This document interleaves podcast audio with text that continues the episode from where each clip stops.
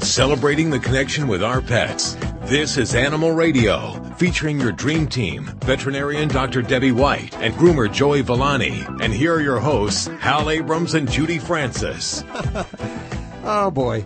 Uh, Dr. Debbie just came running into the studio here with some exciting news. We'll find out about it in just a couple of seconds here. I understand in just a few minutes we're going to be having this guy on who's designed a pet chastity belt. That's correct. I can't really put my head around that. Yeah, if, if you don't want to get them spayed that early or there's health reasons they can't be spayed, this kind of protects them from getting pregnant. Okay. Well, there's a when there's a will, there's a way. So I'm curious to see if this will work. That's for sure. So now tell me about uh, your news. You just came running in here with some Oh. exciting news just before we went on the air. yeah, this goes in- down in the, the like uh, the whole history of cool and interesting things that veterinarians get excited about. Yes. And um, so I saw a female dog today, and she actually, believe it or not, has a little bit of a what we call a vestigial penis. So she appears to be a hermaphrodite. So he, Um, it's a he she dog? Well, it's a girl, and I don't know all the details of where she was spayed or how old and all that.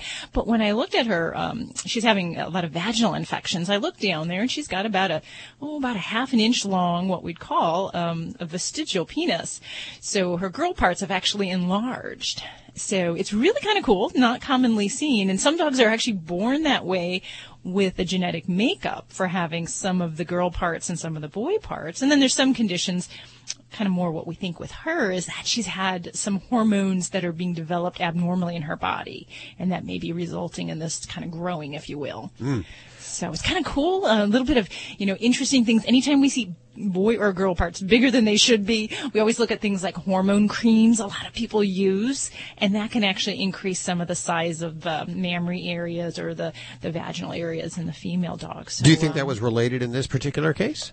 does not sound like it in this case, but this dog we're working, um, uh, doing a workup for more of a adrenal gland problem, and the adrenal gland can produce some sex hormones. So we think that may be the clue of that's tying everything in together. But it's just an oddity. It's kind of curious, and you know, it's just you know, the dog doesn't know, doesn't mind, but uh, us veterinary types are like, oh, this is cool. What kind of dog is it? She's a, uh, actually a Labrador mix. Is this the first time you've seen this in your practice? No, I've seen a few others that were really truly born that way, and uh, those we typically noted when they were spayed when they were younger, and it was just kind of an interesting thing, and never really affected their health. Um, but yeah, it's just strange, odd, and interesting. Do you spay or neuter this animal? She is already spayed, so actually all of her uh, reproductive parts are gone. So yeah, it's really a matter of getting her hormones under control by controlling the underlying problem, which we believe is Cushing's disease. So Oh, wow. that's what we're hoping to figure out. very strange, very bizarre. Is she young or old? She's about seven, eight years of age, so uh, she's not really old. So it just developed or she had this all along? Yeah, it seems like this just developed here um, in recent months. Um, we, nobody's ever noticed it before. She's not had problems before, so um, you know some of that we may not know because we nobody actually looked uh, or saw anything sticking out of there that shouldn't have been there. So it's kind of. That is uh, strange and bizarre. Yeah, well, thank yes. you for sharing that with us. I appreciate I know. it. You're, you guys are like, why is that so cool? And I'm like, everyone around here is going, oh my God, that's so cool. Dr. White's got a dog, a female dog with a, a peepee. You know what? I think that is cool. I, I it, it is. I'd look at the pictures. I think it's curious. I'd be interested to see it. and know? I, thank you for sharing it with us too, because yeah. we would have never, heard, I did not know that existed, but apparently yeah. it does. Okay. If you want to talk to Dr. Debbie right now, you can do that by calling toll free at 1 405 8405. You can also ask your questions directly from the Animal Radio app for iPhone and Android. In just a few minutes, uh, I think I already mentioned this. We're going to talk to a guy who's developed a pet chastity belt, and that's just right around the corner. So we'll answer some calls and we'll go talk with this guy. How's that sound? Sounds marvelous. And we're going to do a quick check of the news with Miss Lori Brooks. Let's all bow. And um, we're going to tell you about, check this out, a train that was stopped for a bird. A train that was stopped for a bird. Wow. Wow. Right. That's a pretty incredible story. Okay, that's the on the way. engineer's like, shut her down. And they, amazing story. Okay, that's on the way with Miss Lori Brooks in just a few minutes. Let's go to the phones for your calls. Hi, Brad. How are you? Hi, good. You're on with Dr. Debbie. Hi, Dr. Debbie. well, hi, how are you today? We have a uh, yellow lab. Uh, he'll be two years old in December. and uh, Uh-huh. he's eating his own stool every morning. We'll let him out and uh, bring him back in. You know, he goes to the bathroom before he eats, and when he gets done eating, he'll run right back out and eat the pile. You know, as soon as we let him Wow. back. Maybe he's into recycling or just trying to save you some money. He's he a is. green dog. Yeah, but it, you know, I'm, I'm worried about you know is that sanitary if he comes back in, he licks you or whatever. You know, I mean, health problems, anything mm-hmm. like that. What can we do? Well, I mean, it's basically a really nasty habit. So, um, but there could be some concerns if, yes, if he's eating his feces and then he's coming over and kissing you in the face, there's the potential for passing um, parasites to people that way. Um, I'd say the first thing we'd want to really work on is some of the motivation for why dogs do this. And it's a great question because we always think that it's a distasteful thing, but dog poop, for some reason, is immensely attractive to, uh, to dogs to eat. Um, it comes from a, like a basic habit that they pick up from their mom when they're little. Um, so we want to intervene with that um, and try to not make it a game. So if you catch them in the act, we're not going to necessarily make a big deal about it and try to um, correct him. We're going to try to redirect that behavior and that attention to something else. So we want to pick up the poop right away. Um, and you also want to um, try to limit his time outside. When he's outdoors, you want to keep him under close observation. So keep him on a leash um, keep him close and supervise that potty activity. Some folks have some good results with things like um, cayenne pepper um, or dressing the stool with something really foul tasting. As if poop he didn't think tasted bad enough. Um, those things uh, may help for some pets, um, but for others, I'll actually use products called uh, Forbid, Deter. They're basically types of um, supplements that you put into the pet's food that imparts a bad taste to the poop as it comes out the back way. So um, those are very useful. Um, you just have to be vigilant about that. Okay. But really, the big thing is when you catch them in the act, we're not going to yell at him because he's Okay. going to pick up that turd and run the other way with it, and it's going to become a huge game. Yeah, you don't want to turn it into a game. Okay. exactly. We don't want that. And then also want to make sure that you've got Brad, that you've got your baby on a good deworming program. Um, so if he's not already on a monthly heartworm preventative that has a deworming in it, you want to um, make sure he's getting that done because anytime we have this behavior and they're ingesting fecal matter, that's um, a potential for that cycle to continue. Okay. Give that a shot. Let us know how it works. 1 405 8405 to talk to any one of the Dream Team right now. This portion of Animal Radio is underwritten in part by World's Best Cat Litter. Listen up, crazy cat people, just like me. It's just litter until you realize those big boxes mean big smells, big messes, big money. That's why I made the switch to World's Best Cat Litter, the only litter with concentrated power. You can learn more over at tryworldsbest.com. And thank you so much, World's Best, for underwriting this portion of Animal Radio. Well, there's two ways you can get your answers questioned and your questions answered. You can uh, ask from the Animal Radio app for iPhone and Android. It's a free download. Or you can call 1-866-405-8405, just like Gary did. Hey, Gary, how are you doing? Hi, how you doing today? Good. Where are you calling from? From Santa Maria, California. Oh, yeah, listening on KSMX, I believe. Yeah. Well, how are you doing? How can we help you today?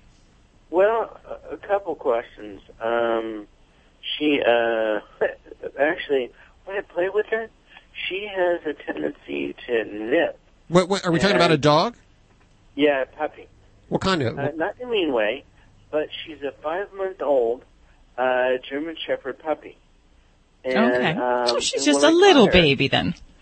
Yeah, when I got her, she was the last one out there, and they um, and she was with um, some older dogs, and there was she was the, the they let her play with older dogs, Okay, And- good. All right. And so um, and so I was watching her, and the the do- she was like wrestling with older dogs, and so I don't know if that was good or bad or what, but so she like you know like when I play with her, she'll like um, she'll like nip me in the thighs and um, and the arms, and especially Okay. when she's excited. Okay, so when you're playing with her, she's nipping you in the thighs and the arms. Um, what kind of play are you doing with her at that time? just like with a ball. Uh, like I'll play with the ball. I'll play ball Okay. with her, and and when she comes back, she'll like go like that, and she'll like you know like nip me in the thigh. She'll bring it to me, Okay. and then then she'll like all of a sudden she'll like nip at me, like almost like hurry up, like you know, uh, like like that. Okay. And then what do you do? Do you, do you keep on playing when she does this, or um, what, what's happening? Are you getting excited? What, what?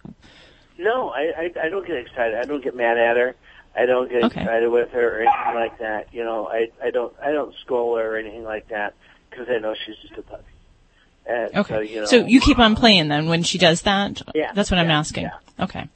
Alrighty. And you said she was biting you in the thigh and where else? Um, and she uh, just uh, in the th- in the thigh, yeah. Okay. All right. So And we've got a young puppy here. My mom in the arm sometimes when she plays in the legs. Okay. So we, we have a young puppy with a, a lot of energy, and um, it's certainly good to do um, some play activities where we can give them an outlet to, to burn off some of that energy. What we do have to watch for is for these negative behaviors. So nipping is a normal puppy behavior, but this is in the wrong context. So this is an inappropriate situation, and we need to show her and teach her um, what we do want her to do at that time. Now, you, you reference back to how she was raised with other dogs. So dogs do Yeah. learn what we call bite inhibition, and they learn it um, best from their litter mates. So other animals of their age and size, as they're growing up in a litter, when they're playing, if you watch puppies play, they'll nibble, they'll play, and then all of a sudden you'll hear, and then they stop. And everyone kind of stares around like, oh, Yeah. okay. Yeah. The line was crossed and they tell each other in that manner. And then, then they move on. So in, in some ways for a young puppy, they, they need to know that boundary. If they haven't learned that through their siblings or through play with other adult dogs that teach them the, that line not to cross, then we have a dog that doesn't know when it's appropriate to, to bite. Now, we may have also in your pup's case a little bit of excitement um, eliciting this. So as we're playing, if she's getting more more worked up and excited, it just kind of comes out, and uh, that's where we would need to recognize when that bite, that nip, is about to happen. So uh, that's your job is to figure out. Okay, we play ball for five passes and then I usually get bit. So that's when you would need to say, okay, we're going to cease play at this time before this happens. And also watching her overall excitement level. If she gets too amped up playing ball, which is a, a high prey drive uh, type game, it's, it's tell basically, you know, having an animal chase something is within their prey instinct. So, um, if she's getting too worked up, we might say, okay, we'll just play ball for a little bit and then we'll move to something else.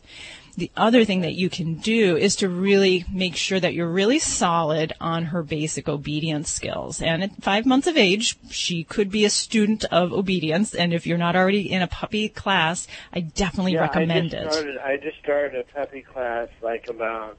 What, what would you say? We start two sessions. Okay. So the most important thing that you, that you and she will get out of obedience class is that she will learn the cues that you want her to perform a behavior, that you're going to ask her to do something and you're going to reward her for those behaviors. And that's going to far be more valuable than giving any kind of yeah. negative correction in the time when she's nipping you. So that's Yeah. what we really She need to have a hype it up. foundation of. Exactly. So we have to have a foundation of basic obedience skills first. So she needs to know how to come to you, how to do something calm like a down or a stay, and you need to make sure that's in your toolbox of dog training to start with. And then as far as knowing what her kind of level of activity, and there are some dogs that are so amped up playing ball, um, playing different games that you have to almost wear them out before you do that. So that might mean um, playing at the park. It might mean going jogging. It might be doing something else that's going to wear her down first. Because if you do have a dog with a lot of energy, these bad behaviors they just kind of slip in into everyday life, and it's very easy. So mm-hmm. I would mm-hmm. ask you to kind of find those opportunities when you are playing ball to not every time keep throwing the ball. Have her come back and ask her to do a, a sit or a down and pull out a treat out of your back pocket. and then you pull a treat out of your back pocket and you reward her. Because we both work with her. So here, here's my mom. Okay. All right. So we need nice of you to call. Well, super. Yeah. So we're just, so what we're going to do is I'm just going to stay on the line with you because I can't keep hopping back and forth. We're on live radio here. so, so what we were just talking about is we're going to be working on giving her, um, a reward for calm, quiet behavior. So in the time that she's playing or even around the house, we want to get her into a down or a stay and reward her with a really delicious dog treat or even a, maybe a little piece of cheese and find those opportunities when she is calm and quiet. And that's what we mm-hmm. want to reward. If she starts to get amped up playing with the ball or playing in some other manner and you see the nipping coming out, you've gone too mm. far and you need to make sure you cease that behavior and that play before Okay. she gets to that point. Because Uh-huh. you can't really Okay. teach a dog when they're in an excited state. They just, it's just comprehension doesn't get through there. Oh, so. it is. I'm telling you, it's been tough. Nobody knows. I've had a lot of dogs, but this is tough. Hey, you're talking to people who have, I've had a hyper dog. I've had two Labradors. So, um, energy is not uncommon. What we need to do as pet parents is we need to find the outlets for them to expend that so it doesn't turn into an unwanted behavior. So we need to really get this baby, you know, get her leash trained Oh, so you yes. can do leash walking. Um, really, I'd work on those kind of things. That's going to get you so far with her. Okay. So- All right. Can I ask you one question? Uh, Sure. I've seen in in um, um, uh, PetSmart. Sometimes it's like a little thing that goes around, and it's called a calming type little appliance. That you Oh, put like a thunder shirt or an anxiety wrap? Yes, for an anxiety wrap. What? Yeah. Uh, are those any good? it, for certain situations. They're good for pets that have anxiety and fear with things like noise phobia, car rides. It's not going to necessarily be the thing to try to calm down a, an energetic puppy. For Oh, a puppy, isn't. it's really all about um, Okay. wearing down their batteries because Yeah. dogs don't have an off button, so you got to wear that battery down. Right. And Okay. and there are some useful things that you may find for a young, um, kind of vigorous jumping puppy. Things like the um, the head halters, um, which look like a horse's bridle that goes over their snout. That can Yes, be very we have one effective for for her, and boy, does she fight it. with dogs. It's all about reward. So you have to make Okay. it worth their while. So if there's something you want her to do, you pull out the treats, you pull out the food, and that's how you get her to, to accept that. And your son says that you're going to do some classes. You're going to do some puppy classes. Yes, out at the uh, animal shelter, they offer them. Well, good. Ask ask some of those trainers if you have some troubles to help you with that, and uh, Yeah. because they're there to help you and, and make sure that the transition between shelter and home is smooth and seamless, and that everyone's happy. Okay. Okay, you give me some good advice. Take care of yourself today. One eight six six four zero five eight four zero five to reach out to the Dream Team right now. Stella and Chewy's believes that selecting the best food is one of the most important decisions an owner can make for their pet. We believe that pets thrive when they're fed the same diet they'd get in the wild. Dogs and cats are carnivores, and meal mixers are a quick and convenient way to mix a little raw nutrition and great taste into their diet. Made from premium raw ingredients like grass-fed meat and cage-free poultry with organic fruits and vegetables. Meal mixers help kickstart your kibble. Learn more at stellaandchewys.com. I am the family dog, and it's that time of year again. The one where pet parents start looking for Fido-friendly hotels and destinations where Fido is welcome. Make no bones about it.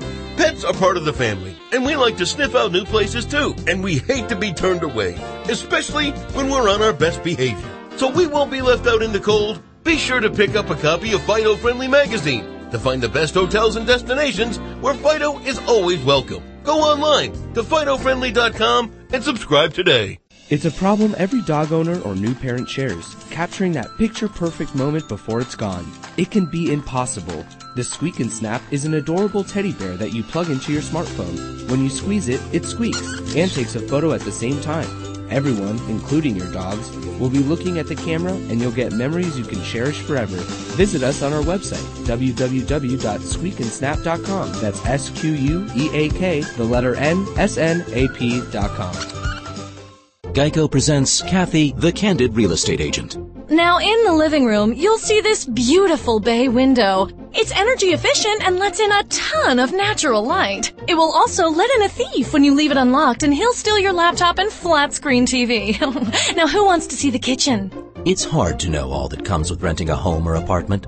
That's why the Geico Insurance Agency makes getting covered for personal property loss and damage quick and easy. Visit geico.com and see how affordable renter's insurance can be. Hi, this is Joy Behar on Animal Radio. Please spay and neuter your pets. You're listening to Animal Radio. Call the Dream Team now at 1 866 405 8405.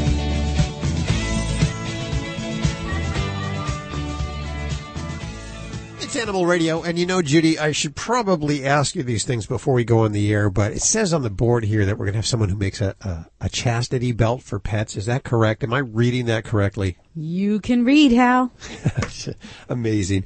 Uh, Actually, we spoke with him before. Oh, really? Yeah, we spoke with him, gosh, years ago, I guess when he first invented it. And Oh, my he- memory is so short. Oh, and he had some other things that he said he was going to invent. So I want to find out if, after these years, if he truly did invent the item he talked about years ago. Okay, so Dexter Blanch will be joining us in just a few minutes. Is that correct? You know, I blushed when I came in this morning and saw that on the board. Isn't that the weirdest thing?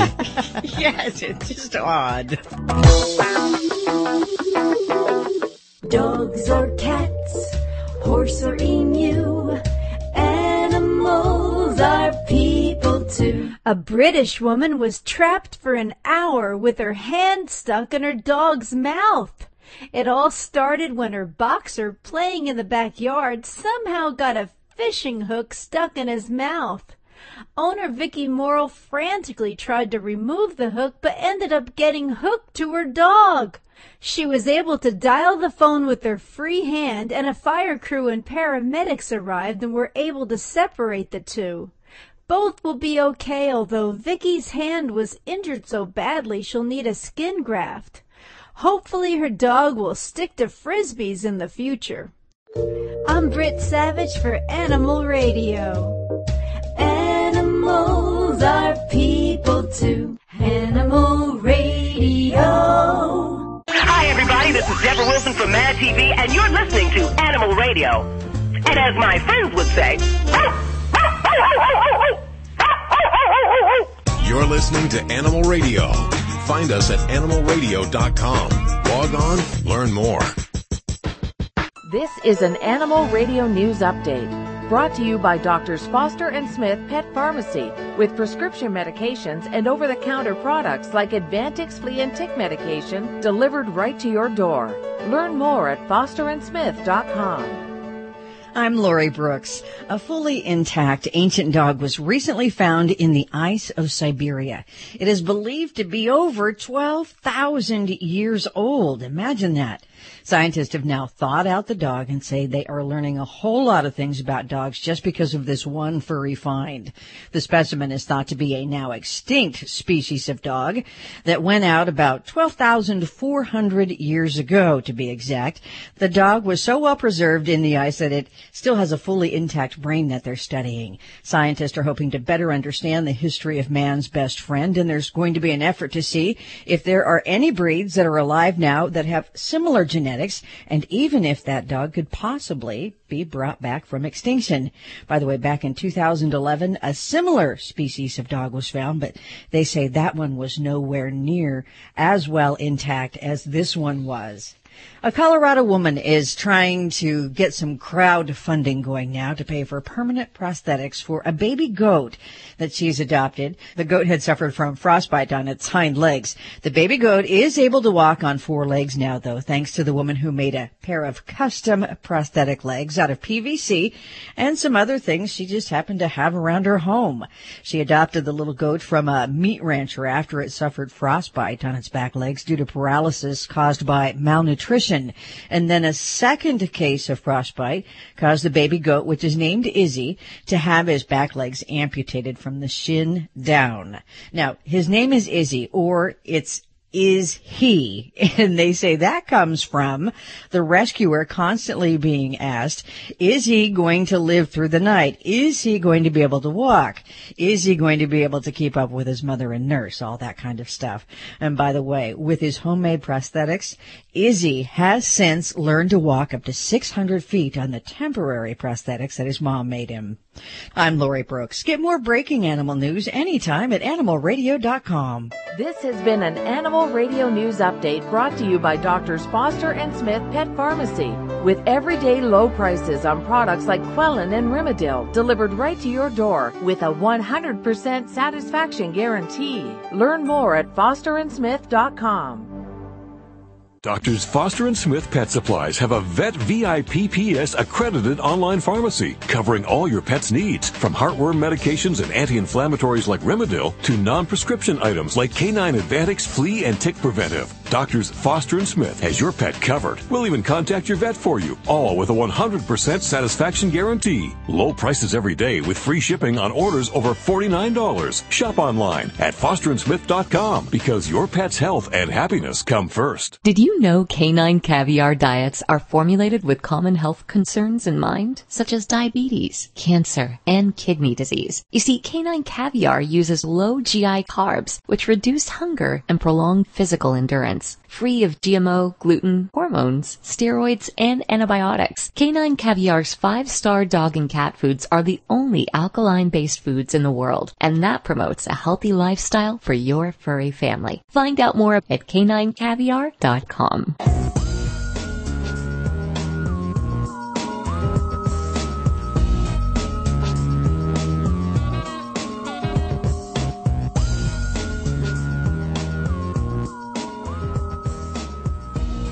It's Animal Radio, celebrating the connection with our pets. Here is the toll free number, 1 405 8405 to reach out to Dr. Debbie and dog father Joey Villani. And as uh, spring has definitely set in here, at least. Don't know about where you are, but uh, summer's just around the corner. That means taking the animals out, having a lot of fun with them too. Mm-hmm. And that may be camping with them. Take them. I love to take the dogs camping, but I also like to take them boating, and that's a big thing. I make sure that you know they stay on the boat usually. For That's the a most, good For the most, well, you know, the bigger dogs they they like to swim, Yeah, they jump off. but Ladybug's too small for that. So I put her a little. I have a little life vest that I put on her. It's the cutest little thing. From Boatsetter.com, we have Jen Seitz joining us. Hi, Jen. How are you doing? I'm great. How are you? Very well. So, are you noticing Good. more and more people are now bringing their animals, their dogs in particular, on the boat with them than before? Absolutely. I think people really want their pets, especially their dogs, to be with them in all of their activities and especially when they go boating. So I think we see a lot more and social media, you see people, you know, posting pictures on Instagram of dogs on boats and it sort of um is a trending thing right now. Yeah. How safe is that? Um, it is safe. I mean, all of boating requires some attention to safety. Um, so it doesn't stop with just people. You, you know, you have to consider safety when it comes to your pets as well. And so Um, what? but with a little precaution, you know, it's a safe endeavor. I want to make sure I'm doing it right. I have the life jacket. What else should I be worried about? Um, well, I would say that you have to consider your pet. So each pet is different. Each, if we're talking about dogs, each dog is different. Some dogs are less phased by loud noises or unfamiliar surroundings, and others are more so. So you have to consider your dog, and sometimes a test run is a good idea. But you know, considering that sometimes a boat when it starts up is very loud. That's one consideration. So I think, you know, getting them familiar and seeing how they react to their surroundings is a good start. You mean before you go out the first time, let them kind of hear the boat's motors and noises and, and inspect the boat? Exactly, exactly. Let them get comfortable. And then if you find that your particular dog is really not warming up to the scenario, then maybe it isn't a good, you know, idea for your dog in particular. I think in boating, planning ahead is, is always a good idea, and especially when it comes to your pets. So, um, one good thing that I recommend to people is to have a first aid kit.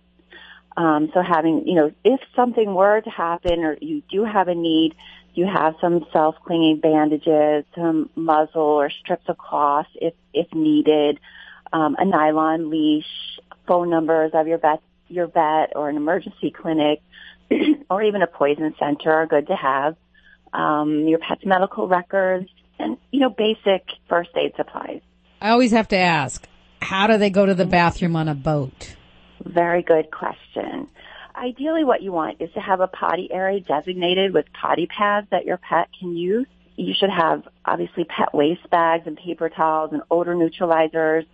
Um, and this is also, I think, where the test run comes in um, to sort of get your dog familiar before you go out with a group of friends and you're on an eight-hour expedition. It's better to find out, you know, maybe one-on-one with your pet how they're going to react and, and let them know what they need to do, you know, beforehand.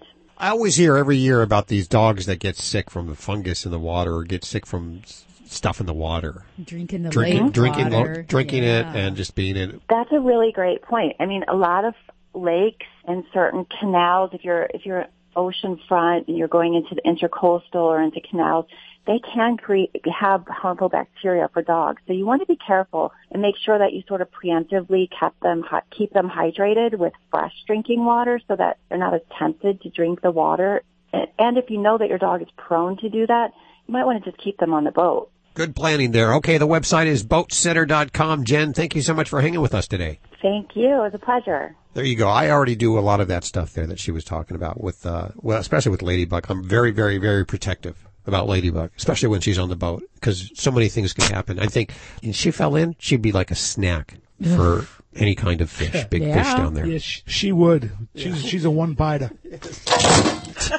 I'm sorry, Jackie. Watching my cat trying to crawl into a box. She's knocking crap everywhere. she scared herself out of the box. Can she actually fit in the made. box? I don't even think she could fit in that box. Wouldn't it be nice if I would finally load my bookcase? I'm sorry, I'm such a slob around here, guys. Oh my. Uh, so anyway, my resolution I wanted to tell you that I, I've kept, I still have of all my resolutions. This is the only one that I've actually kept. Is That's pretty to, good.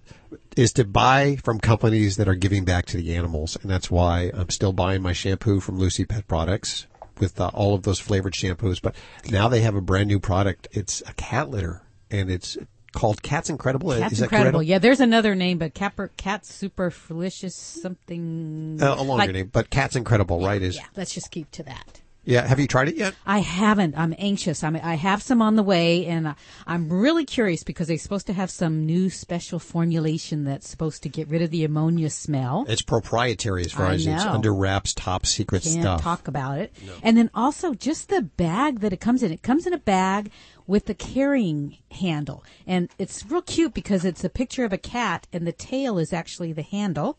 Oh yeah. So it comes in with the oh. handle.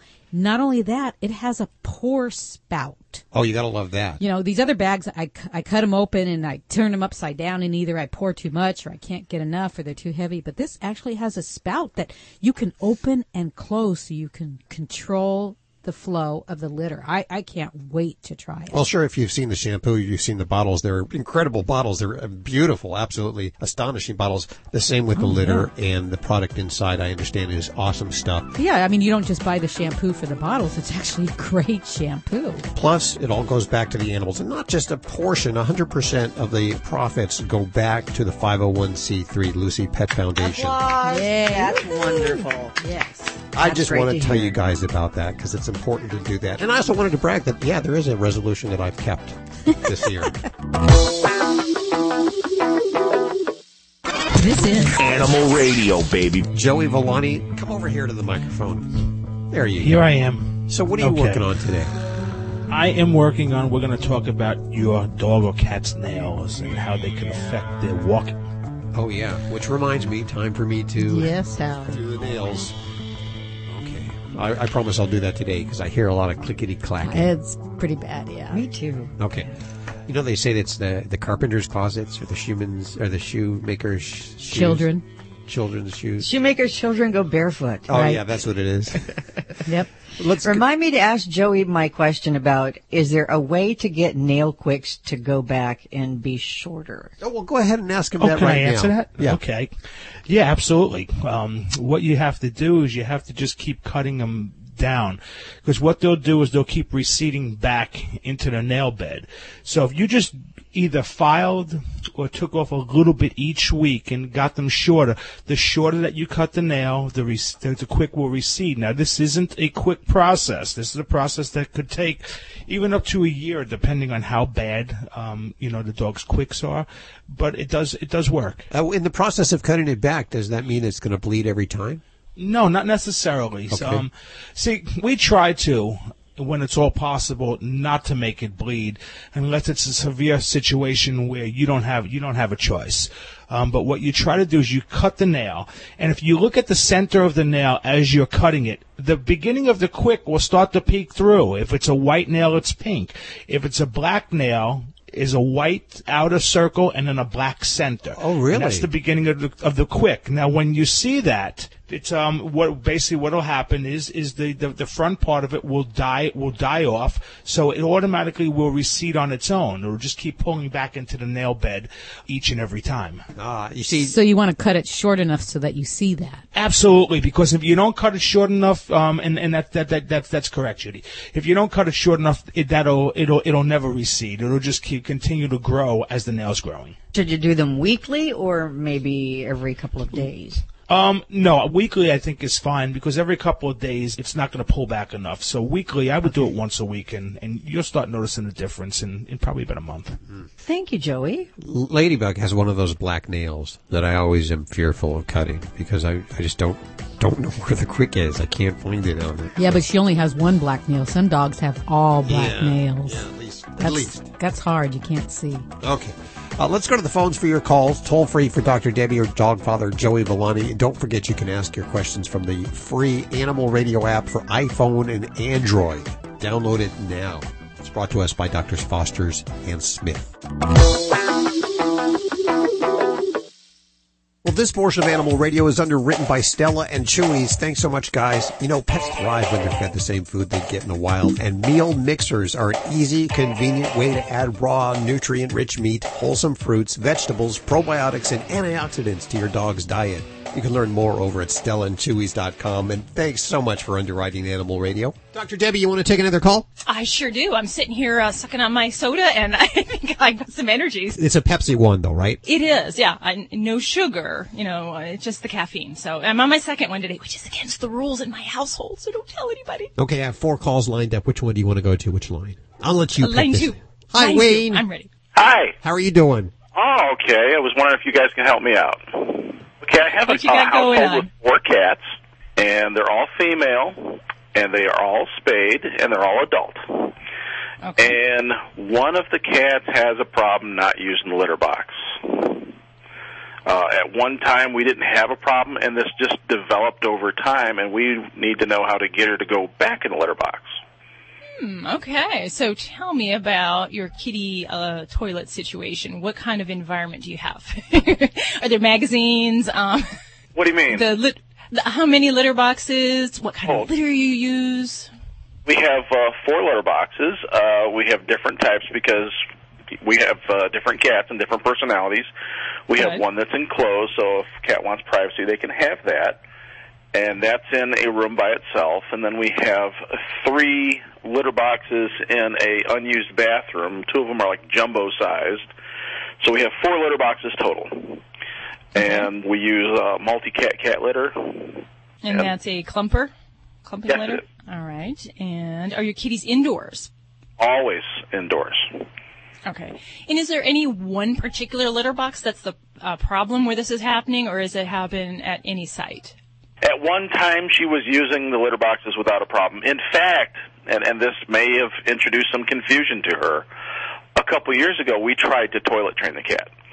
But she was the only one that was starting to make progress, and the other cats were not making any progress, and it was just too much to keep up with four cats.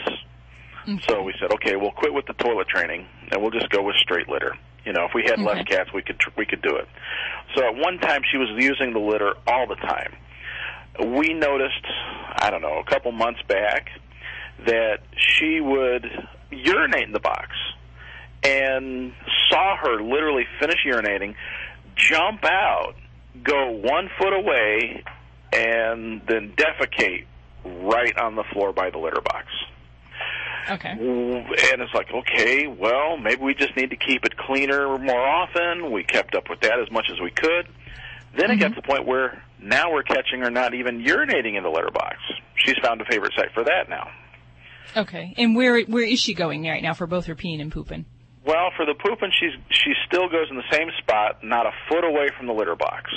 Okay. And for the peeing, she started going about four feet away into a sunken living room on the carpeting. Okay. All right. Now, this is going to be a very unusual situation because I'm going to kind of direct you down the, the path of diagnosis very quickly. With cats, there's usually a lot of different factors that affect their litter box use, and they can have a, a substrate preference or an aversion. Uh, they can have problems with the tidiness of the litter box. They can have pain that exhibited once they were when in when they were in the litter pan and have problems with that memory. Um, and then there's the multi-cat, the um, anxiety and aggression component of things. So get into the, the root of things. If I have a kitty that is doing their duty, especially if it's both peeing and pooping close to the box but not in it, I'm going to gear my efforts on the litter box environment. To me, that screams um, either an aversion or there's a preference that we're not meeting to her her satisfaction. So that kind of puts the behavioral, the uh, the anxiety-driven problems a little bit on the back burner. Not that it's impossible, but I'd say we really need to focus on this litter box environment. And when you did say that she was um, taking to the toilet training, you know, it is completely possible that could be her preference. Um, but yes, so I would say that changing either the litter substrate, um, the litter type, um, or going back and providing uh, the toilet training source for her is going to be very important. Um, and uh, yeah, definitely, especially with her doing this right outside of the box, that is a, a very big thing. And and for kitties that are very fastidious and that are very uh, particular about that litter pan, they too will usually go right outside the box, which is different than a marking behavior or seeking a preference to a different location. It's like they want to go, but they're just, they just can't do it. They just don't like it that much, uh, dad. So I just would rather really not use it. So I'll just go right here and I'll, I'll try to do the best I can. right. So, and I think you're doing fairly good with the number of litter boxes. Usually the general rule is one more box than the number of cats you have in the house. Um, and at four boxes, you're doing a fairly good job of offering different sources, uh, sites, and different variations and things. Um, and just one other tip that I would say is that, um, litter box uh, size is uh, very important. And you mentioned you have some jumbo size. With cats, we want that to be about um, one and a half times the length of the kitty. So that we have ample room to turn around, because um, that can also create some aversions if it's not quite big enough. Um, they don't have enough room, and most cats don't like the cover on the litter box. Uh, they really don't care about the privacy thing. Um, they they will go w- with us watching or what have you. So I usually just say take off all the covers on litter boxes if we're having issues. And then the other things you might look at, um, litter box location sometimes to us is very uh, routine. We put them in uh, laundry rooms, bathrooms, but sometimes the little things can be annoying to cats. The vibration of the sounds of your wash machine, um, something that falls off a shelf and hits a cat when they had a, a, litter pan problem. I had a client who that happened to. A laundry bucket fell on the cat's head and they didn't want to go back to that room to urinate. Dogs barking, children, things like that. I think there's hope there, Wayne, but uh, you might have to pull out that old uh, toilet setup for your baby. wow. Did- so your suggestion is probably the toilet site. Um, I'd say yeah, can I get especially if that. Something I, I, did a little research online before I, I thought about calling you guys. Um, I heard that if you put them like in a cage where they didn't have much room, mm-hmm. except for the litter pan, food, water, and a place to sleep, that they mm-hmm. have to go in the box, and then you start giving them more and more room. What do you think right. of that approach? I think that's a, a, useful approach if we're having usually more of a marking behavior, um, something that's a territorial in nature. And, and that might work for the short term because she's got no other solution. But if she still has that innate preference, when you get back to that, you, you still may run into a problem when you start to give her more access and more opportunity. Um, so yeah, that therapy and behavioral medicines are really more used for when there's an anxiety or um, more of a territorial issue. I'm curious about teaching your cat to use the toilet, and I, I guess that'd be a good thing, except in, in, the middle of the night if you put the toilet seat down when you came in or something. I mean, that I already have enough trouble with my wife Ooh. telling me which where to put that toilet seat. You know.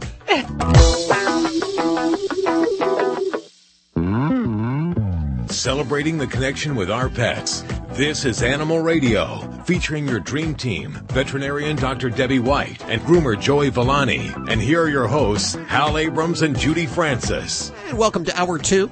Toll free, 1 405 8405. Now, in Hour 1, we learned about uh, a dog that came in this morning, a lab, what is a lab mix to your yes. office, who is mm-hmm. a hermaphrodite? Is that what they call that? Having yeah, with having uh, girl parts, which she had ovaries, and then she has uh, girl parts on the outside with a little penis too. And you you actually took some pictures here. Now I don't I don't know if we can can we post these? We can't post these because it's is it dog porn? It's not really dog porn, is it? It's like sexting, isn't it? Do you have her permission? I- I'll have to get the paw print uh, signed consent form.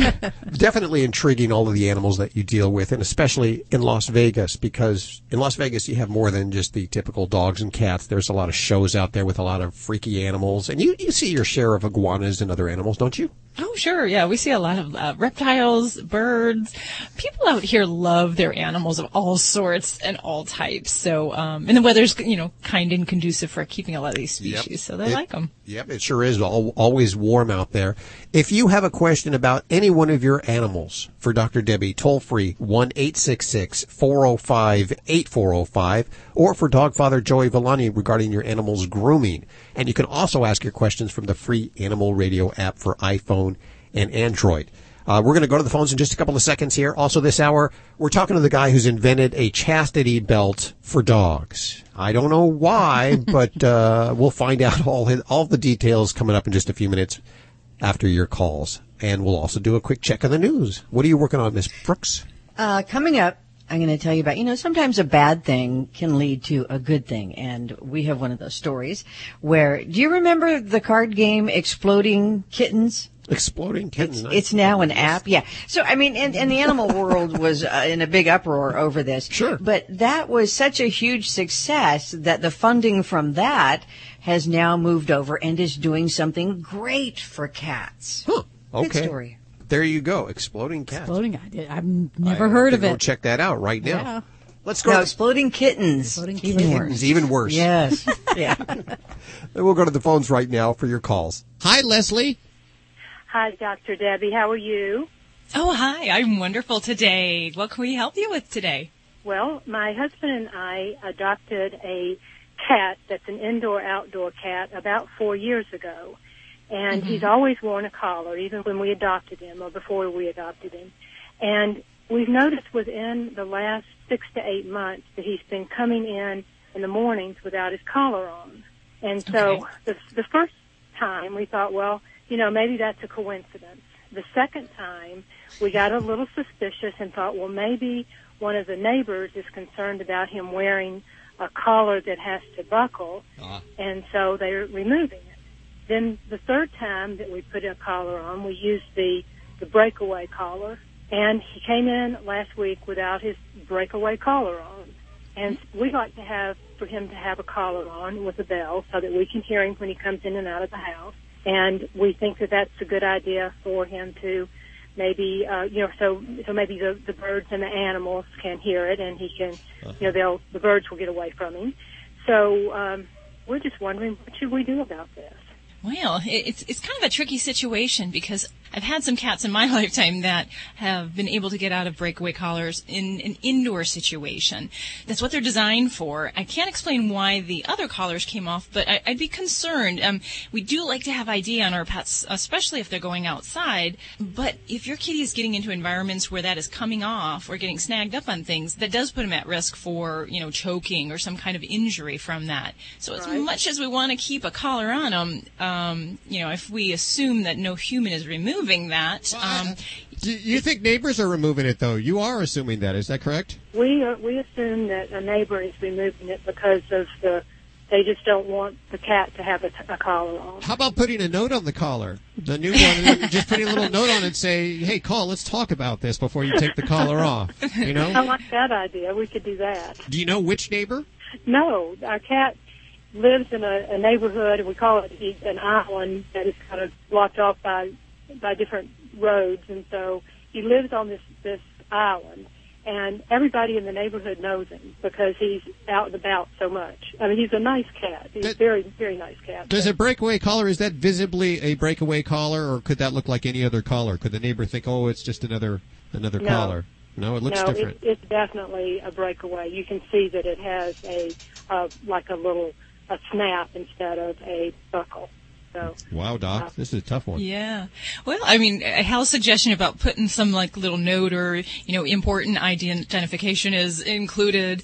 Um, I would also make sure you do have your kitty microchipped and it won't serve Mhm. the serve, um, the purpose of having the audible tone, the bell sound, but at least that's another way that you can help ensure that he's your kitty and that he is identified and heaven forbid someone picks him up and decides he, they want to have him, um, that there's some ID there. So, he does you know, have I, a microchip.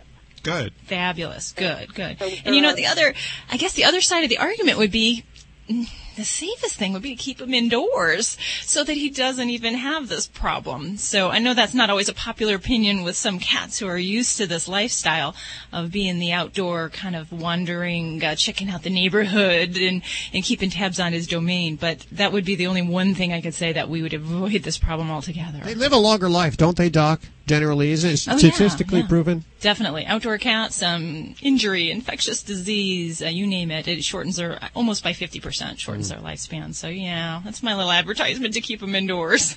Well, I, I I think I like the idea of putting a little note on his collar. We'll buy another collar and attach a little note to it and see if that see what happens and and do, and, and do the detachable collar because when we adopted this cat from a neighbor who was moving out of town, her only stipulation was that we continue to keep him as an indoor outdoor cat because that was the way she wanted him to be and we put in the cat door so that he could come in and out and so we're going to keep that arrangement. Put the note on, and then and then let it call us back. Let us know what happens. We're very curious. And if you're the neighbor, hey, stop it. Yeah, put a bell. Put a bell on the little cat door so you can hear the bell when he oh, comes the out door, from the cat door. Yes. Hey, there you yeah, go. that's an idea too. Uh, Ju- Okay. Judy actually made me wear a bell at one time because I would sneak around. Yeah, I couldn't find him where- around the where I was. So I understand completely you're wanting to have that. And of course, the birds, it does scare away the birds so that they have a chance to get away. Good idea. I hope it works out. Let me know how it does work out, okay? I thank you very much. Thank you, Leslie. 1 405 8405 to talk to Dr. Debbie. We have Tony on the phone. Welcome to the show, Tony. Hi. What's going on? Uh, I'm calling because my daughter had originally two dachshunds, and then uh, she had a litter of five. Then went on to have, and she kept them. Then she went and had another litter of five. So she had a total of 12, only gave one away because she doesn't have the heart to give any of them away. Why? She, I she don't doesn't know. have the heart to give them away? Okay. No, she loves them dearly, and uh, I don't know. She said that um, she, when she was younger, I had given away her dog, and she was very heartbroken. So she quit. So let me get this straight. You have 11 dogs? Or your daughter has 11 dogs? Yes. Oh my goodness. So the first thing I would say is the benefits of spaying and neutering here. I cannot stress enough that we need to intervene and, and to get some help for, for her household because there is no reason to have repeated breedings um, just for the experience or because she loves dogs. Um, you know, we have to make sure no, we have reason. she didn't want that to happen. Well, it's gonna happen. Dogs do that. they will reproduce when given the option and the opportunity. It is our job as their human caretakers to make sure that doesn't happen. So we need to take those steps. So whether you have to walk her in to a veterinary office and help get her that help that she needs in making that connection and to make that determination. Um, you know, now some people might be able to keep 11 dogs and to care for them appropriately, but my general feeling is that that is too many dogs for one household, um, unless you have support. Now, Octomom and you know all those people who have multiple births can attest that you need help to take care of that many beings, whether they're human or animal. So that would be my concern. So um, yeah, we need she to. does uh, have sometimes, you know, she can't, she has people come in, but uh, I'm still totally against it, and I, I can't seem to, you know, talk her into giving any away. Uh, in the meantime, not to mention the cost, and um, you know, I tell her it's selfish because there isn't any way that you could give enough attention to all those dogs either. Besides, you know, amongst many other things, but um, would you say for the males should be all neutered or Absolutely. That is the, probably the easiest place to start is to get those boys taken care of. Now, rather than the, females, right? Well, I mean, that's usually an easier fix, if you will, uh, for many households. So that would be one thing to do. Now, the thing that I think we need to really talk about is that you, you've mentioned that, you know, these dogs may not be getting the care that they need.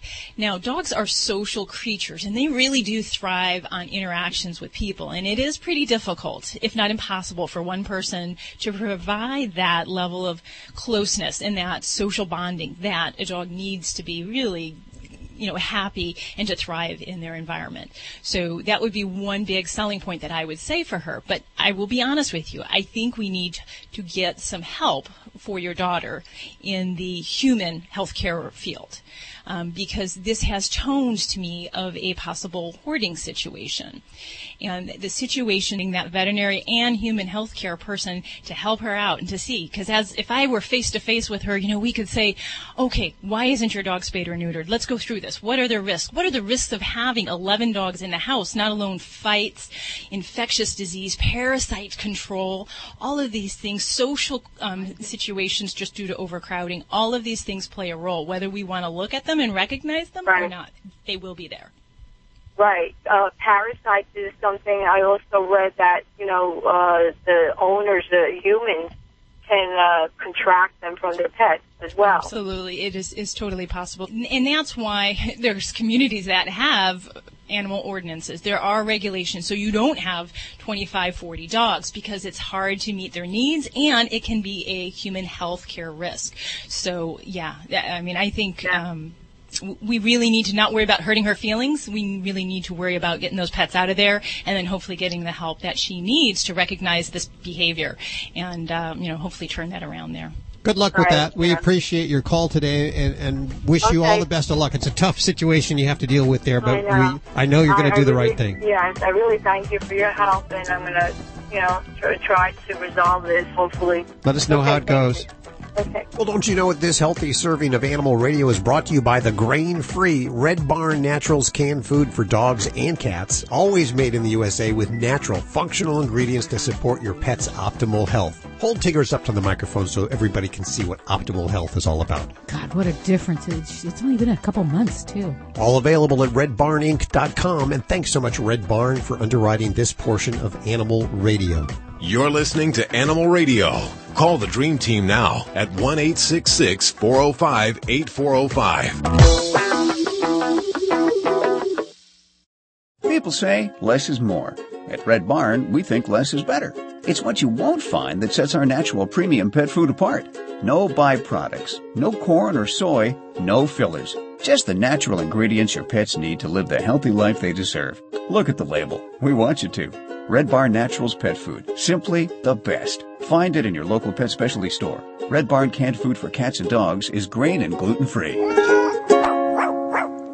America was built by people with a few dollars and a dream. And while many don't know it, there's one path to success that still only requires a dream and about $10. That's right. If your dream is to start or grow your business, something as simple as the right business card could make all the difference. And today at Vistaprint.com, you can get 500 full color business cards for only $9.99. That's right. Only $9.99. Just go to Vistaprint.com and enter promo code 4141 at checkout. That's Vistaprint.com, promo code 4141. Like the taste of fresh apples? Try an Angry Orchard hard cider. At Angry Orchard, we believe in tradition. That's why we use apples from a hundred-year-old orchard. It takes two apples to make each bottle of Angry Orchard. So raise a glass to a time when apples were best served in a pint glass. Angry Orchard, when you're looking for something a little different. Crisp, refreshing, and not too sweet. Just like me. Angry Orchard Hard Cider. Branch out. Angry Orchard Cider Company, Walden, New York. Drink responsibly. How long would you wait for your shower to get hot? How long would you wait for your cell phone to fully charge? How long would you wait to get relief from your nasal congestion? If you're congested now and you want powerful relief now, use Afrin No Drip. Afrin starts working in seconds ah. and keeps working for 12 hours. So why wait? When you can start to get relief in seconds with Afrin. Afrin, powerful congestion relief without the wait. Use as directed. For more information, go to afrin.com. Hi, this is Steve Garvey on Animal Radio. Remember to spay and neuter your animals. Thank you. You're listening to Animal Radio. Call the Dream Team now at 1 866 405 8405.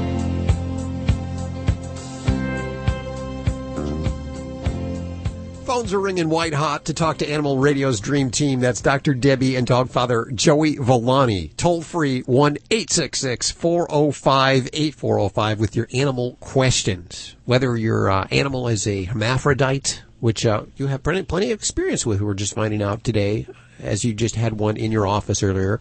Uh, quite an interesting picture there. I don't know if we want to share the picture, but yeah. It, it's it's odd, it's peculiar, but I think it'll get people talking. Like this really happens in animals. Yes, it does. Yeah, is it frequent or? It's not very frequent. No. Is this So the it- first it's time a rarity for you? No, no, I've seen other ones um, in my years of practice. Um, so how, how many years was that? Something like that. You know, in just a few minutes, we're going to talk to a guy who's invented a chastity belt for dogs. Have you ever seen this, or could you even think of a reason for it? You know, I, I mean, I certainly can think of reasons for it. You know, there are a lot of folks that do have dogs that aren't um, spayed or neutered, and they, they show them, um, or they may be uh, service dogs. Um, Oh. So there are are reasons that they may not yet have them spayed or neutered. Um, Yeah. Now, as a service dog, I thought service dogs for their behavior. oh, I meant more like no, more like. Um, perf- uh, Breeding? police dogs, Police dogs. dogs. I was Okay. thinking of, yeah. So things like that. But of course, those are usually, you know, it'd be kept under wraps, but hopefully not going to get loose. situations, yes. Boy, could you imagine the tabloid on that? okay. We'll go to that interview right after news. And uh, let's see. I believe, Lori, come on over here. Lori, what are you working on Okay. this hour?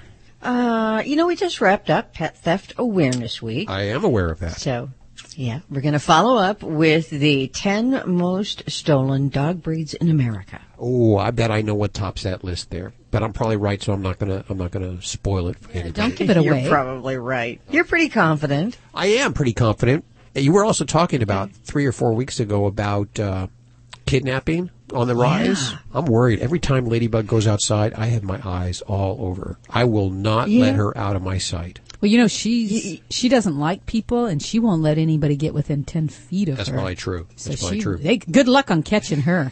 Okay, we'll find out the most stolen breed in just a few minutes right here on Animal Radio. Let's go to the phones for your calls. Hey, Bertha, welcome to Animal Radio. Thank you. I have Dr. Debbie right here. What's going on with your pet? Oh, Daisy has fleas. She picked them Ah. up. She picked them up over the winter, and I just can't. I'm at my wits' end. I can't get rid of them. All right, where are you at? What what part of the country? We're in northern Wisconsin. Okay. Hey, I was just up in that area, up in the Crivitz area. Oh, okay. We're a little further north than that. We're right up by Lake Superior. Oh, wonderful. Yeah, I had a great time with those cheese curds and, and beer, of course. so, yeah, so fleas. Okay. So, are, are you battling that with any kind of products? She's on Frontline Plus. Okay. and are, are you having any success or any issues Well- with that? Well, what happened is we spent the winter in southern Texas where it was warm, and she picked him up there, and I started her on Frontline there, and we thought she was flea free when we came home, and then they just reappeared. I took her, I took her to the vet, to my vet here at home, and um, they gave me some new Frontline, and um, told me to go home and use it. And but that's been two months now, and she's still. Um, I comb fleas off her every day. Okay. Yeah, and you know, there's there's definitely some talk out in the veterinary world, and a lot of different sides will debate whether or not we're seeing any particular resistance of fleas to some of the common uh, flea and tick products out there. So, um, you know, again, it, it- there's some debate out there. But for any pet, I see that if we're having, if we're using flea control products, and we're very comfortable that that's being used appropriately, meaning on the the right time, frequency, and we're sure that the pet is getting the medication appropriately. If we're still seeing fleas after two months, for me, I think it's time to look at another product. Um, whether or not it's flea resistance or some other factors, we have other um, environmental issues, uh, you know, reinfestation from the environment. Um, but still, I'm a little superstitious, and I might look at trying another product. Um, so as far as um, you know, fleas, uh, ticks, all that type of thing, I'm I'm actually a fan of using Advantage and Ad- Advantix too. Um, same kind of topical type thing. You might give that a whirl, see if that gives your your pet a little bit more relief. Um, and uh, you know, really, it's just kind of a matter of um, making sure that you're also staying up with things like the flea combing, vacuuming that environment, and um, being very diligent and making sure we're treating all the pets in the household so that if you've got any cats, uh, rabbits, uh, ferrets, um, that we need to make sure we're treating anyone that might be a reservoir for the fleas inside the home. Um, and this doesn't mean, sorry, that's my puppy trying to play with my microphone. Um, hazard of the job here with a puppy on my lap. Um, uh, but yeah, so we want to make sure we do treat everybody in the household there. Okay, we we have no other pets, and I I have been vacuuming and washing the bedding because she jumps up on the bed and sleeps with us, and Yeah, it's frustrating. It's a battle. And, um, you know, that's why I thank the Lord that I live in Las Vegas because we have very few fleas. Because we know one flea could actually lead up to 600 offspring within just one month's time. Oh, so they okay. really have this ability to just exponentially uh, reproduce in the environment. And they're, they're tough little boogers. They can jump 100 times their height. So, you know, 8 to 10 feet off the pet um, Yeah. is very easy and doable in their environment. So, you know, we're battling some really tough little critters. It's kind of like the cockroaches in like the big cities, you know, you can't get rid of them. But you might try some of those other products and see if that does you some better good. Okay. All right. Okay. Thank you so much, Bertha, and good luck with those fleas. And oh. then have some curds for me. I'm missing them already. I'll do that. Thank you. Hi, this is Fred Willard on Animal Radio, and I, I'm I'm begging you, spay and neuter your animals. I'm sitting up and begging. I'll play, I'll roll over and play dead if you want. I'll follow you anywhere you want to go.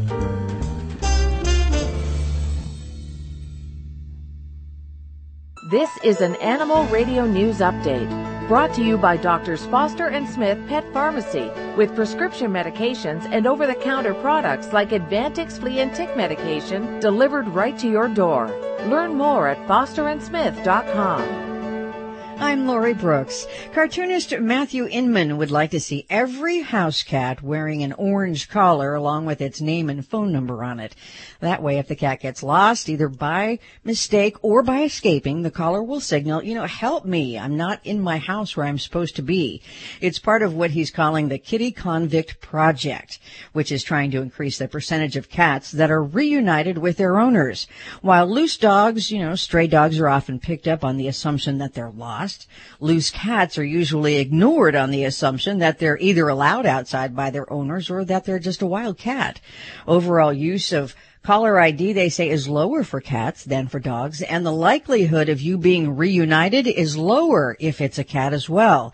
They say people wait longer to look for cats, and about 25% of cats, once they get out of their home, don't come back. This, by the way, is not the first venture for Inman into the feline world. He was part of a trio that created the Exploding Kittens card game, which is now an app. He admits it was a horrible name for a game and says that the Kitty Convict Orange Collar Project is cat atonement or catonement as he calls it. Last week we wrapped up Pet Theft Awareness Week. And you know what? It worked. We're now aware of the most stolen dogs in America. Now, not in any order here, but these 10 breeds are stolen far more than any others. They include Chihuahuas, Yorkies, French Bulldogs, some of which are then resold for as much as $4,000. Pomeranians, they say resale is about $3,000 after it's stolen from you. Maltese dogs are also on the most often stolen pet list, as are Boston Terriers, Labradoodles, Pit Bulls, German Shepherds, puppies, by the way, of German Shepherds go for about 2,500, and also the number one breed in the country, of course, on the list, the Labrador Retriever.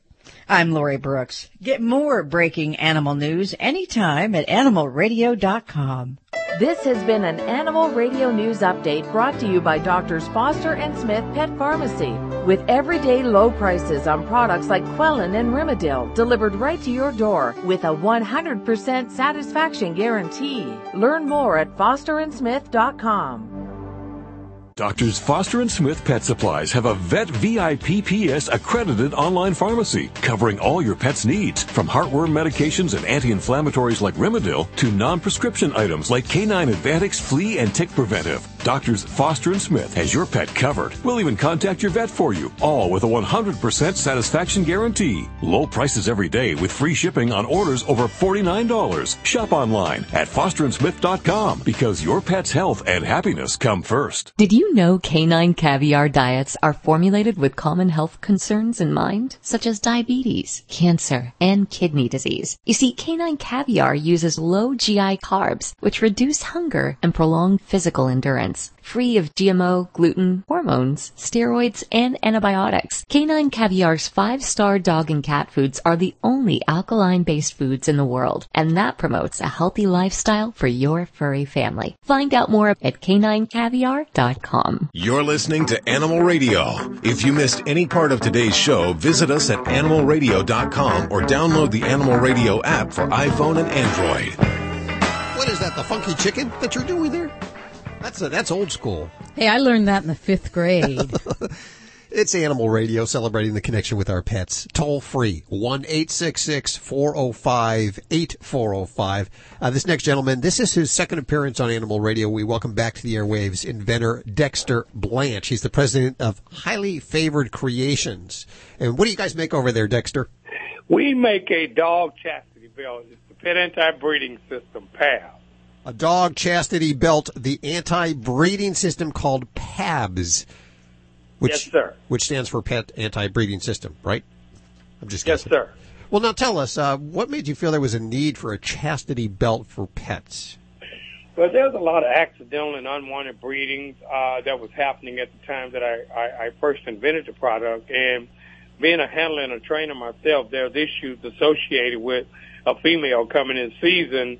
And if you're training her or working her, she has to be isolated, which I found that very unfair and cruel to her.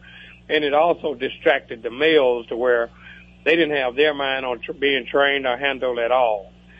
Uh, here recently, new scientific findings beginning to come out saying that we're spaying and neutering too young.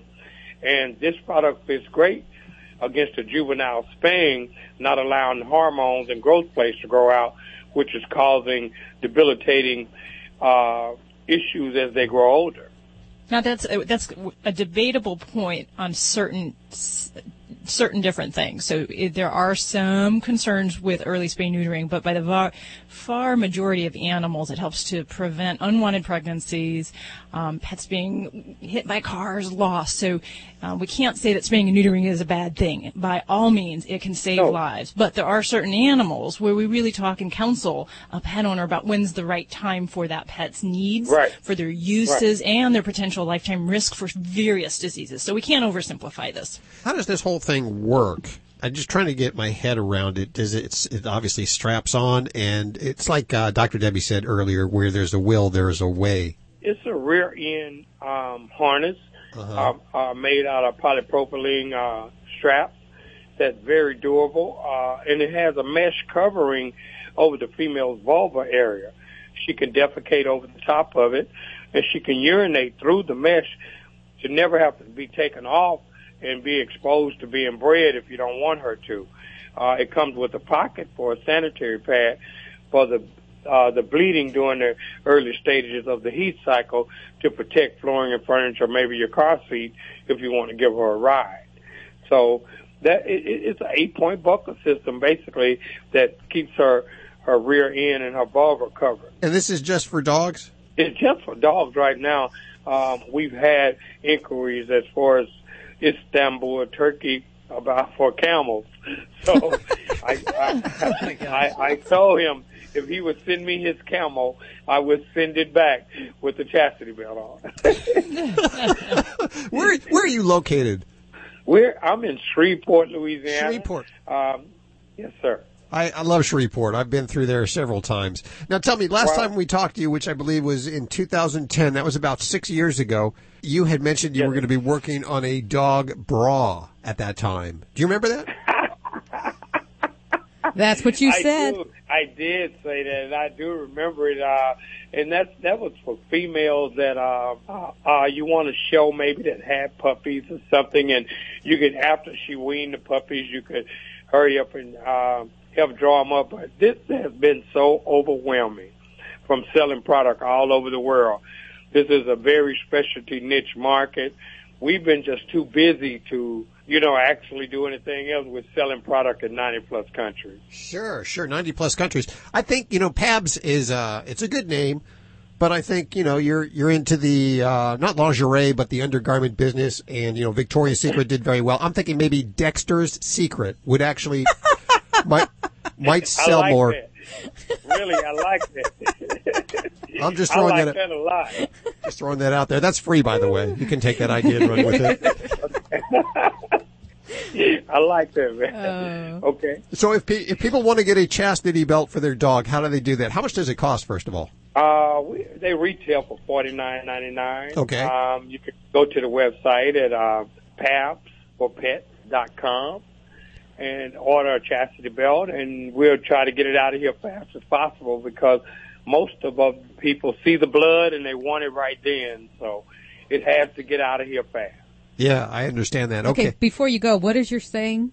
Stop it, block it, lock it. The pet anti-breeding system. Stop it, block it, lock, it.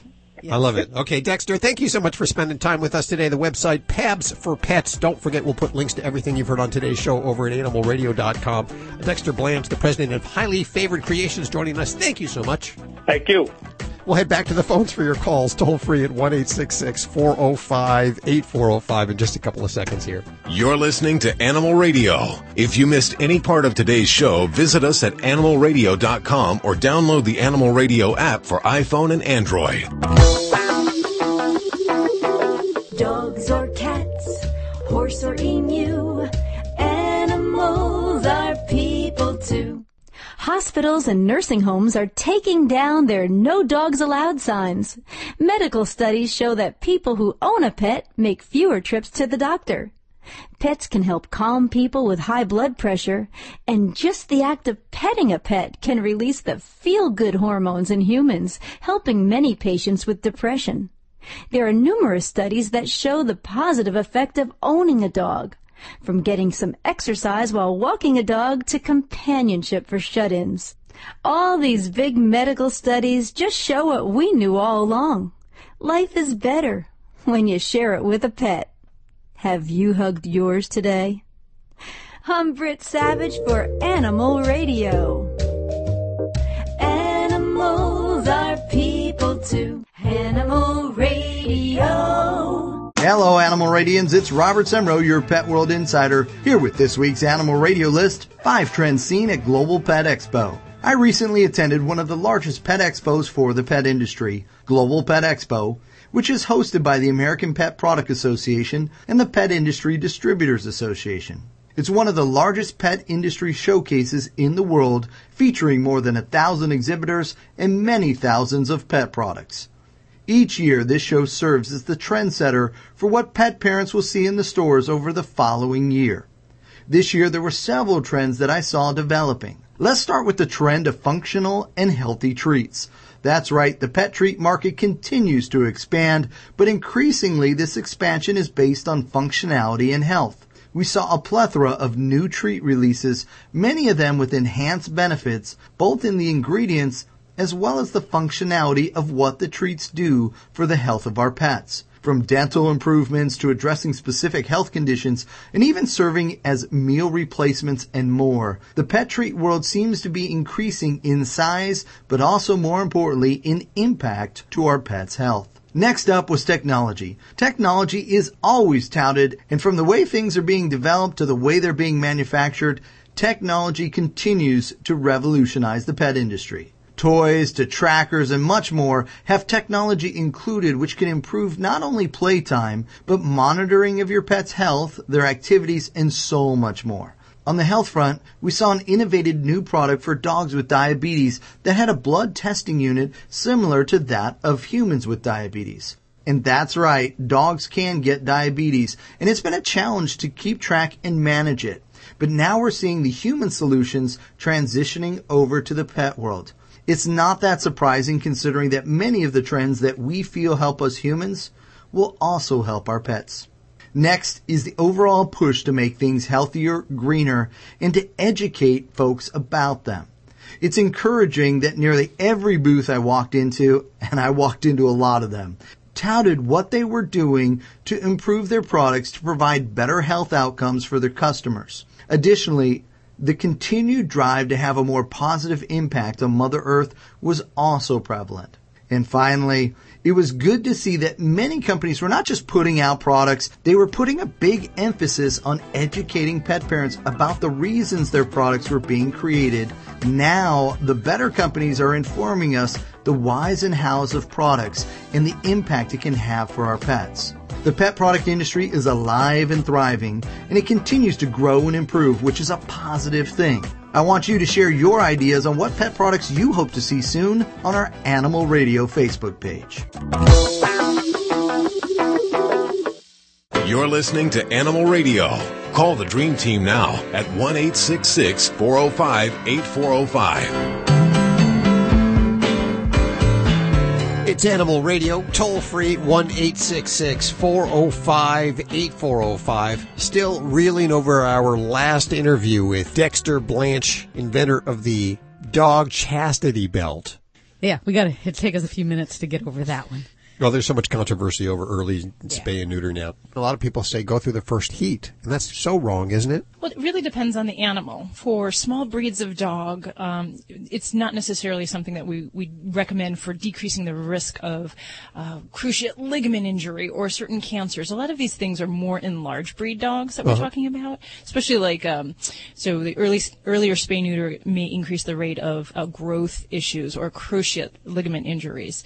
So if you've got a little toy poodle, that's not going to be as likely as say in a large uh, golden retriever that's in an agility sport or something like that. Sure. So that might be something to consider, but uh, I, I hazard to say that there's a one size fits all for this anymore. How does spay or neutering affect their cruciate ligament injury chances? You know, I was going to ask that, and all I was thinking was that maybe that they're not chasing after other animals. growth No, Oh, there's the growth plates, yeah, right? it relates to how they grow from the bone. So they tend to get um, earlier spayed neuter dogs tend to grow more lanky and long in the bone, and um, they're more prone to the ligament injury than those that grow with a more typical growth rate. And um, so, so that's one thing to consider. Now, if someone is concerned their pet is going to get uh, bred, um, or they're in a situation where they can't control the dog exposure from neighborhood dogs or the potential a dog jump in the fence, then spaying that dog earlier may be beneficial, more beneficial for that pet's livelihood than worrying about the risk of, you know, a potential orthopedic problem down the road. So I think that's where you got to really kind of keep in mind what we're, what the concerns are for these guys. Mm, okay. If you want to talk to Dr. Debbie, now's the time to call. Toll free 1 405 8405. Don't forget, if you have a Yorkshire Terrier, a Shih Tzu, a Pug, or a Mini Schnauzer, check out Dr. Debbie's books, How to Be Your Dog's Best Friend. They're Kindle books over at Amazon.com, and we have links from AnimalRadio.com. Hi, Steve. How are you doing? Hey, Hal, I'm doing good. And, and before we go to talk to Dr. Debbie, I got a little thing for uh, Joey. Okay, jo- Joey. He's, uh, I don't think he can hear me, but He's wh- over there eating donuts, probably. what, what is it? Oh, heck. Well, you're all trying to figure out a thing for an intro for Joey. Uh, how about Joey's clip tip for a happy and healthy pet? Joey's clip tip. I like it. Joey's clip tip. You know, you can always you can always do it. Hey, it's time for Joey's clip tip for Yeah. the healthy and happy pet. Steve, was that your Italian accent? Uh, well, I'm not. I'm Hungarian, Irish, and Cherokee, so there's no Italian in me. Okay, Guido, Guido, make sure make sure that Joey hears that tip there from Steve. Steve, what, how can we help you today? Well, now that you've uh, helped us. Well, my boss Boston Terrier, I was going to talk to Dr. Debbie. I wanted to ask about, uh, he keeps picking up his right, left rear leg every once in a while, like it's hurting him. But I have gone and I've looked at it, manipulated his little foot, and it doesn't seem to bother him. And I've felt up his leg, and like when you get to the knee, instead of being nice and even going around at times, you can actually run your fingers around, and then there's an indentation. Hmm, I'm just wondering if that might be a dislocated knee at any point in time. It might slip back and forth. Gosh, you know, Steve, you are so good, man. I'm going to give you your an instant veterinary degree here because you're very close to diagnosing this. From what you're describing, what I'm really think of in small breed dogs, when we have problems in the back leg where they kind of have that intermittent lameness where they kind of pick up their leg and almost skip on it and then put it back down. What I really think about is a luxating kneecap or a luxating patella. And you might actually feel an indentation where that kneecap should be when it pops out of place. So yeah, if you're feeling that, um, and, and some dogs that can be a very subtle thing. In others, it's, it's a smack in the face. It's very obvious. But, you know, if your pet is actually having some limping related to this, then I would encourage you to get a good checkup and maybe some x-rays because with luxating patellas, in some cases, we'll go with medications. And in other cases, really surgery would be very important to help prevent the onset of advanced arthritis and even deformation of that leg. Um, Well, but yeah, the knee. another thing. That was another thing I was going to ask you because I can actually notice when I'm walking behind him that his little left foot will pigeon toe in. And what you're describing is already kind of into the upper grades of a possible kneecap luxation. When that happens, the, the forces on the kneecap are kind of pulling things inward, so the lower part of the leg can rotate and actually become deformed. So it's not too late to you know to intervene if you're seeing that, but it would warrant definitely to have that looked at.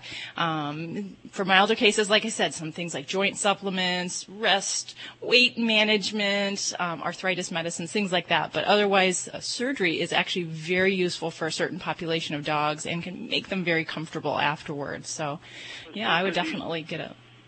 He's like two and a half. He's not overweight. He's got a really good form to him, and uh, it doesn't seem, you know, he doesn't whimper or nothing. And just like when I was messing with it, it doesn't seem to hurt him. And I'm hoping it's something that doesn't need surgery. Yeah, well, certainly I would hope so too. Now, the interesting thing, and I always will point this out, is we always as humans expect our dogs to cry when their legs hurt them. And they're just not going to do that unless you've really got a broken leg or something really over the top painful. But for pets with chronic arthritis or chronic orthopedic problems, you're not going to have a dog vocalizing about that problem. If you see any abnormal movement, any limping or change in the way they move, that's your sign. That is the sign that something is not right. So don't hold out for the crying or you're going to miss a very important part where um, he is painful, but in a milder case. So. See, animals are so much smarter and they don't cry and they, they, they handle things so much more maturely than any human would. Well, you know, it's it's nature because in the wild they couldn't show weakness because then they would be preyed upon. You know, I learned so much on this show. Okay, the dogs want to get out for their walks. I've noticed they're all uh, clawing at me right now to, to get outside. So we're going to take had them their out. nap. Hopefully, you'll do the same. Take your cats out, put them on a leash, take them out for a little walk, or your iguanas, whatever you have. Your flamingos. Flamingos need to get exercise too. I'm telling you, it's a beautiful day, probably where you are, and it's time to get out and spend some time with your animals because that is the best present you can give them is your time and your love. Don't forget, if you need your fix, visit us over at animalradio.com or download the Animal Radio app for iPhone and Android, and we'll catch you next week right here for more Animal Radio. Bye bye. Bye. Bye bye. And remember to do something great for a shelter dog this week. True Dat.